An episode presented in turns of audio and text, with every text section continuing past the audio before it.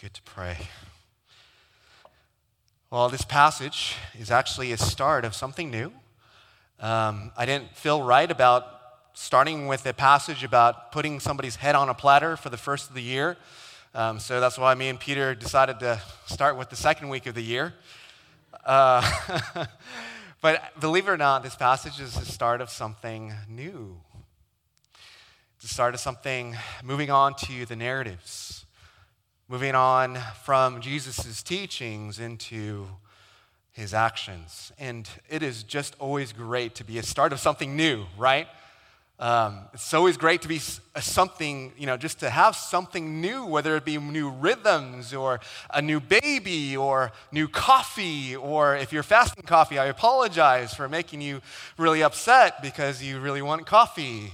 Um, but sometimes a new season is not always triggered by pleasant events. As Lemony Snicket knows, it may be a series of unfortunate events. 2022's first headlines, and I, I remember reading it because I was like, okay, what is the first headlines? The first headlines were this severe storms spreading across the country. Great, wonderful, what a great start. You know, we've seen people getting caught overnight and buried alive in snowstorms. And we also saw the same things in just out, outside of Islamabad, and where over 22 died, some of them from carbon monoxide poisoning. The COVID Omicron variant seems to be spreading profusely, causing many of the school calendars across the nation to postpone schools. And so you ask me, where is the goodness of 2022? Where is this new season? Wouldn't this be the year that we would finally break out of a global pandemic? Well, in the closing of an old season and the start of a new one, there's always that fresh promise of expectation. But what happens when that season that we dreamed up goes south? When a new season turns bitter against our expectations, how do we respond? We're going to see that in three ways today in our text. If you could stay with me in chapter 14. It says, At the time, Herod the Tetrarch heard about the fame of Jesus, and he said to his servants, This is John the Baptist. He has been raised from the dead, and this is why these miraculous powers are at work in him. For Herod had seized John and bound him and put him in prison for the sake of Herodias, his brother Philip's wife, because John had been saying to him, It is not lawful for you to have her.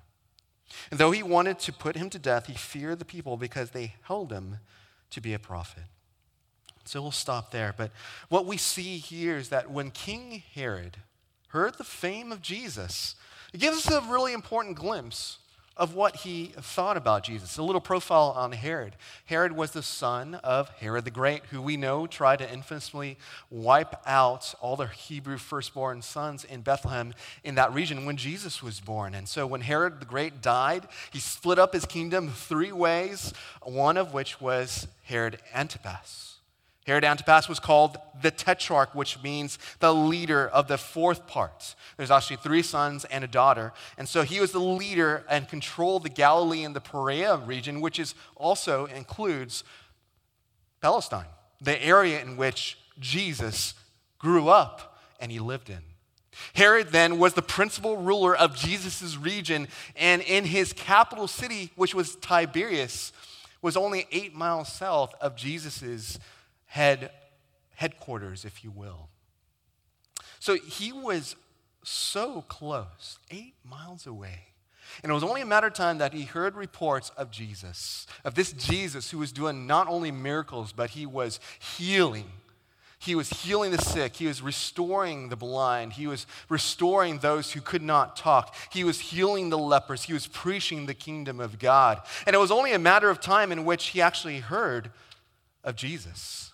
But instead of investigating Jesus, instead of saying, there's something about this Jesus that I cannot hold back from myself, but I need to go after, instead, he resorted to superstition and supernaturalism.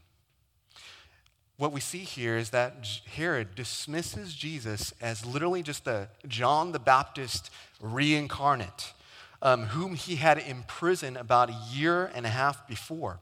And he conveys this mistaken view of a resurrection, probably from his Pharisaic beliefs, with a bit of nervous superstition. You know, when you get faced with something you cannot explain and you just say something totally silly? This is what happened, I think, to Herod. The scene goes back, and I think this is a flashback. It goes to about a year and a half before when John the Baptist spoke against um, Herod Antipas. And what we see here is that a little bit of background on Herod, he was already supposedly happily married, but the problem was that it was a political uh, marriage. It was something uh, that he decided to do in order to marry the daughter of another reign, a sovereign, in order to keep the peace. And they stayed married for 15 years until, like a scene out of a Netflix movie, he fell madly in love with Herodias, which was actually his half brother Philip's wife. And you know what love does? You know when, or what your sense of love does? It changes you. And it deceives you when you have this lust for somebody. And it changed him. And so he decides to go against his conscience and conscience and do this incestuous marriage, which John the Baptist was courageous enough to say, you know what, that is at odds with God's law, and it is not lawful for you to have her. Think about have you ever gone, then faced the nervousness of coming up against somebody and saying to them something that would say that you are opposed to what they were did they did or their actions and John the Baptist was courageous enough to do that, even if it landed him in prison. In fact, Herod wanted to kill him, but he feared the people because John had some major influence at the time. Then you fast forward, Herod has this great festival in his honor at the, at the, uh, the palace uh, where the same one was where John was in prison. On this fateful day, it's, it's wise to assume that this was probably set up uh, Herodias' daughter Salome, maybe only 12 to 14 years only at the time, probably performed a highly sensual dance that got the already drunk Herod uh, to do something that he would regret. And he makes an oath, which was probably unnecessary, but it was to say, you know what, I'm going to do whatever you asked of. I mean, he's just taken by this girl. And the daughter asks her mother, who uh, the mother manipulates her daughter to eliminate, the, eliminate this threat to her husband's reign. Hey, this guy spoke against our marriage. Destroy him. Ask for his head on a platter. And she wants to eliminate this accuser, which wasn't necessarily out of the question considering the family tree. Remember, Herod the Great executed his own wives and his children because, and, uh, because he was scared that they would take over his throne his own family. And he suffered from this incredible paranoia. Well, this is where Herod should have sobered up. Even though he was intoxicated and not in his right mind, the scripture says this that he knew and he was sorry. But the king was sorry, but because of his oaths and his guests, he commanded it to be given he would rather resort to pleasing people rather than going with his conscience and was willing to violate his conscience. Where John the Baptist was a man who was courageous enough to go with his conscience. We see courage in John and his, in his disciples and cowardice in Herod. And so he gives the orders. John's is beheaded. His head is on a plate, is presented to the daughter, Salome, and Salome says, Here, there's the fruit of your vengeance.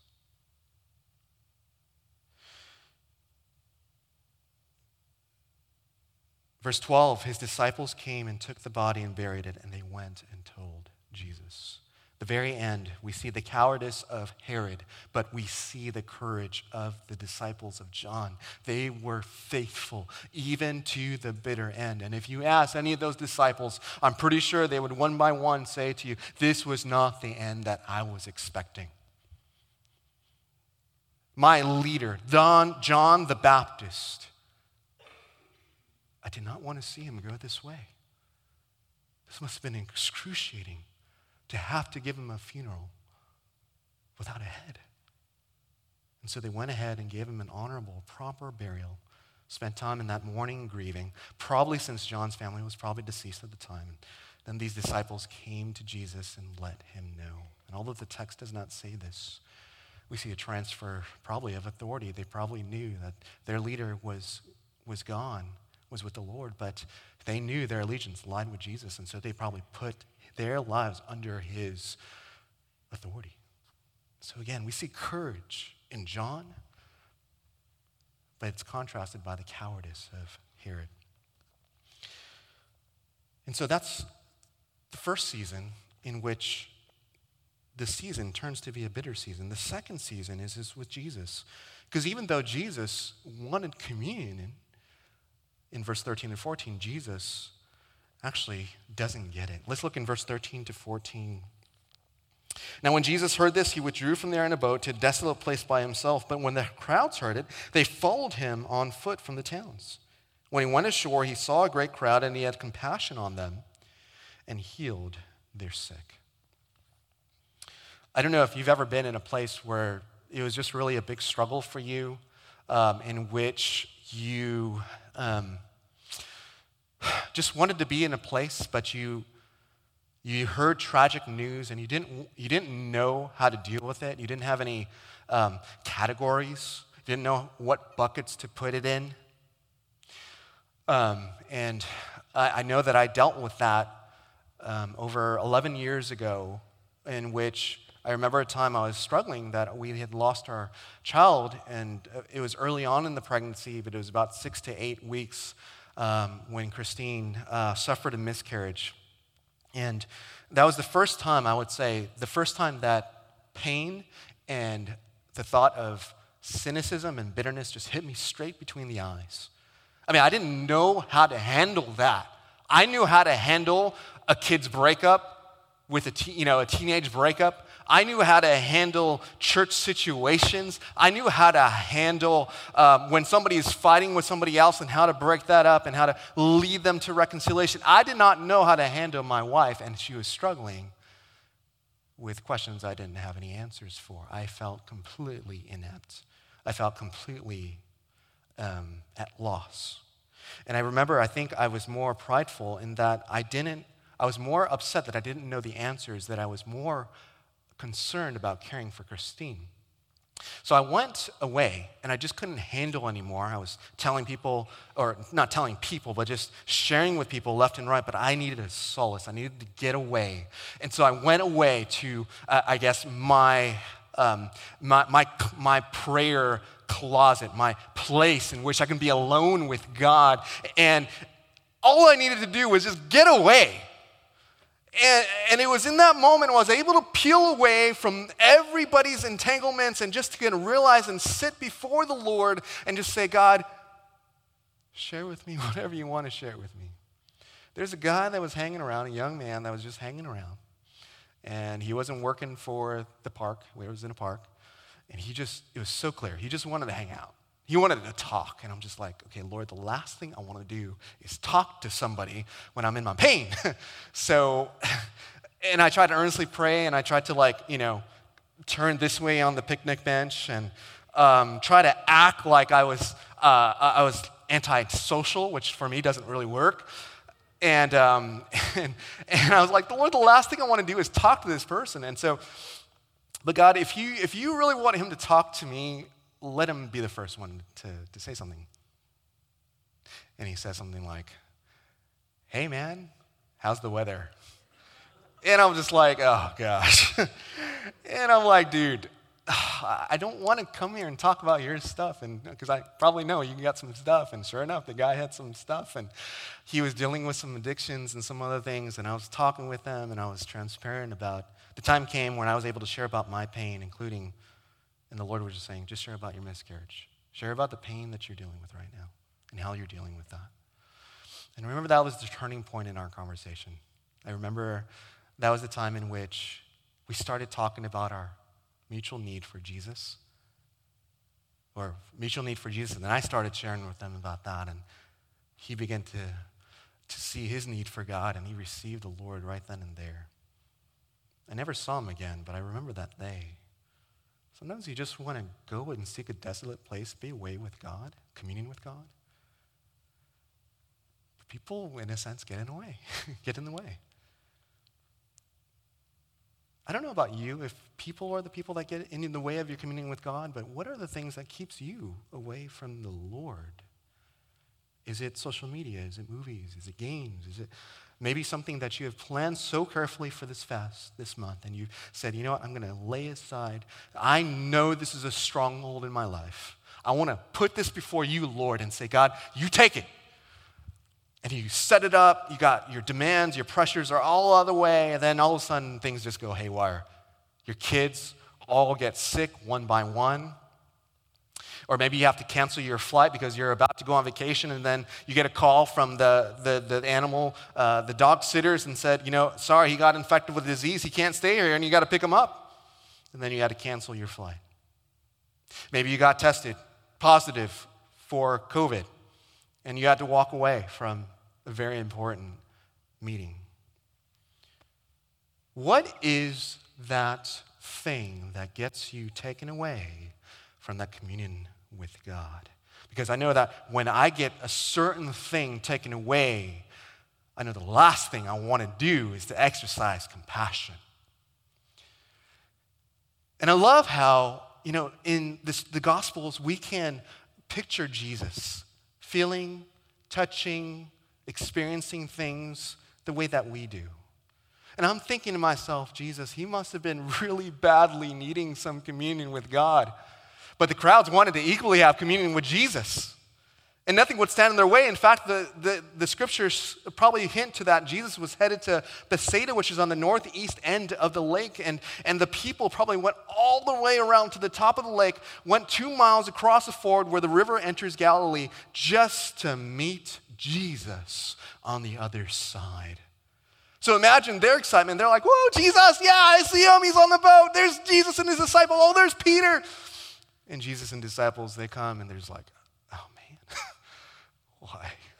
why is there a great, he's this huge crowd waiting for me? Now, I don't know if Jesus said that, but I'm pretty sure that's what his disciples was thinking. All Jesus wanted to do was just mourn over a friend. He wanted to be alone with his father, and yet that didn't even happen at all. And that's why I think this is so powerful.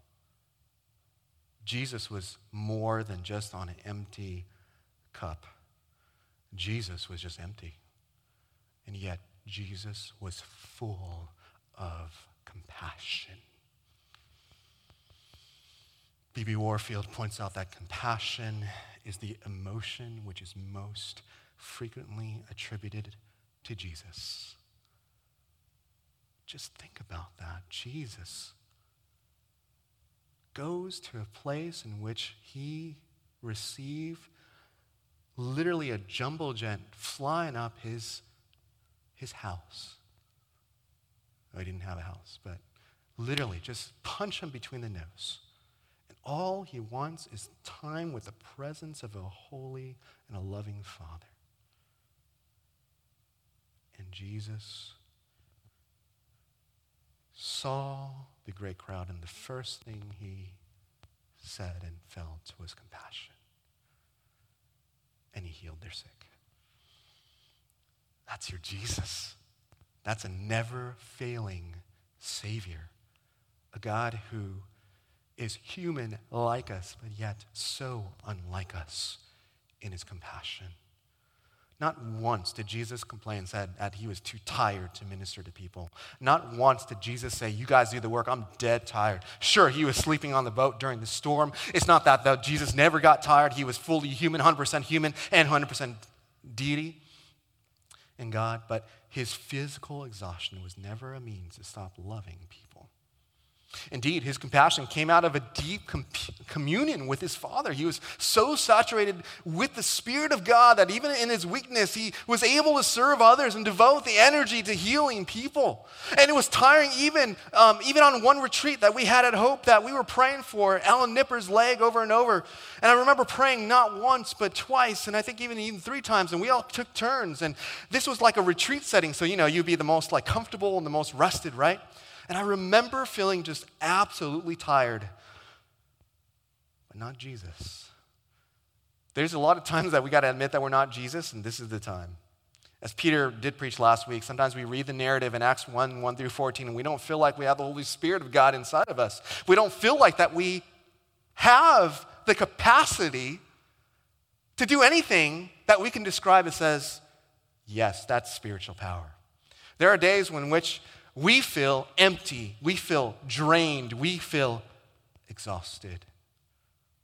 And I'm refreshed because this is where, this is exactly where Jesus invites and brings us to himself. And also, he brings, the Lord sovereignly brings people who need his touch, who need compassion, who need his care, probably to a season and a time in which they didn't feel like they had anything to give. You know, and, and, today I just felt like just that utter inadequacy of just saying, like, how, how do I present this so familiar text in such a way that it's compelling for you at Hope? I, I, I was just struggling with that. Do I, do I share what I read on the news? Do I share about the TikTok video about uh, Sesame Street and how they had a spoof on if I give a mouse a stone instead of a, if I give a mouse a cookie? Do I share from the book that I'm reading? Do I need to be culturally relevant? Do I need to make the text more exciting than it is? And honestly, I go through waves of just trying to figure out okay, is this more powerful? I feel like I have nothing, next to, next, uh, ne- ne- nothing, nothing left to give. And then the Spirit of God just speaks to me and says, This is where I want you to be. It's where you are at nothing. To show you that Jesus is everything. And maybe that's what you're going through in this time. Maybe that's what you're going through in this fast. And you're beginning to see the wisdom of what Pastor Tim Keller says that you only realize your need for Jesus is enough when Jesus is all that you have. That's what the disciples were learning as we wrap up this passage. When the disciples have next to nothing, Jesus shows he has everything. I'm not going to read it again. What I'm going to say is this is that later in this um, evening, they're tired. The disciples are ready to take a nap, take a siesta.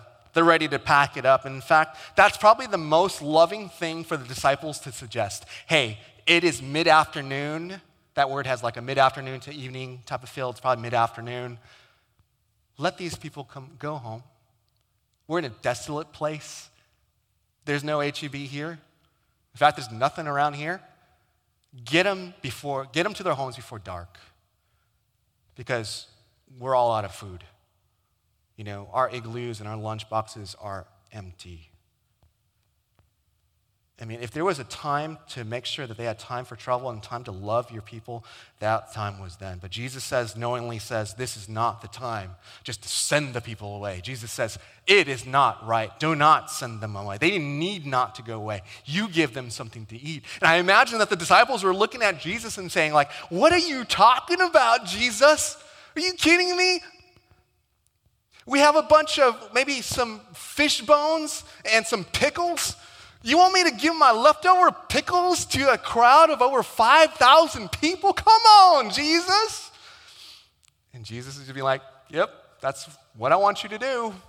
And so Jesus goes around, uh, Jesus uh, sends his disciples out, and the disciples said, Okay, well, I guess we better go scrounge up something. Because, you know, mm, sure, Jesus is going to do something like make food appear out of thin air. I can't go fish for a thousand fish.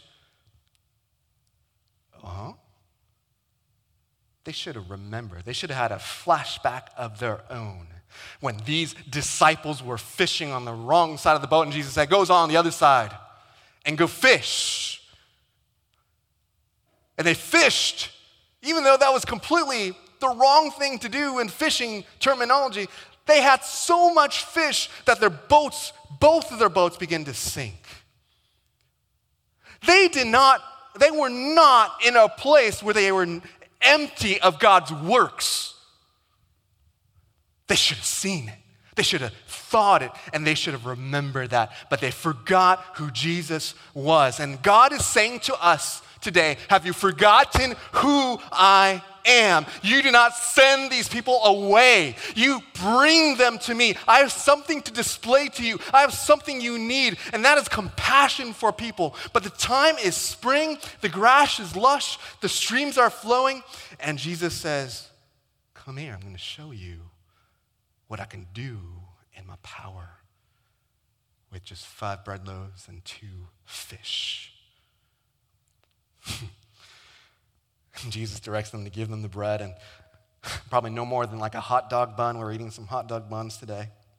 He looks up to heaven and he says a blessing and he says maybe the common prayer of Blessed art thou, O Lord God, the King of the universe, who bringest forth bread from the earth. Then he gives the food to the disciples, he gives it to the people, and they are filled. Look at what the text says that the text says, and they all ate and were satisfied. And they took up 12 baskets full of the broken pieces left over. And those who ate were about 5,000 men, besides women and children. A lot of people kind of, you know, allegorize this and say, oh, the 12 baskets mean this, and the 12 baskets mean the tribes of Israel, and just all that stuff. But what Jesus was saying is that this is not a coincidence. Jesus is saying that he is the bread of life. Those who eat from the bread of life shall never hunger, and those who drink from me, who believes in me, shall never thirst. John 6 35. And Jesus is saying that there is no global you know, supply or chain, supply chain shortage in my books. And get it, y'all, this is not just 5,000 men. This is probably total. We're thinking about 15,000 people fed. You just need to come to me with a few breadcrumbs and a few smelly dried fish, maybe a pickle, but I'm that big.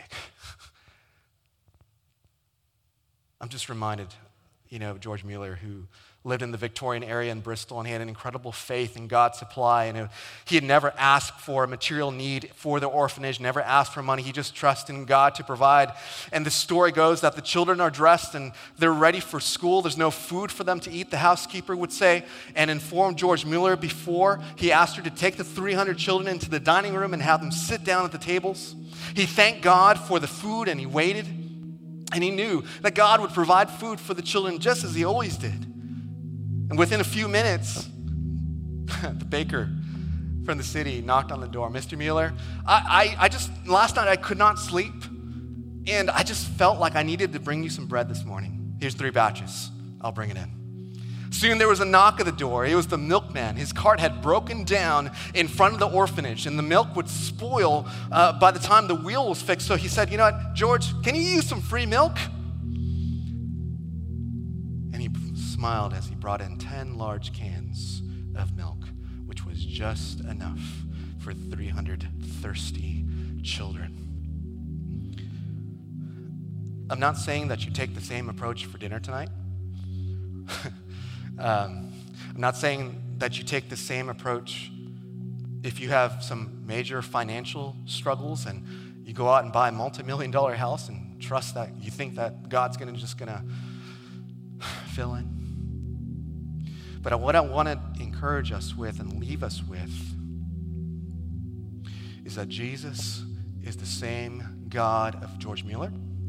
He's the same God of the five bread loaves two fish. And He is the same God of Abraham, Jacob, and Isaac. And He is the same God who said,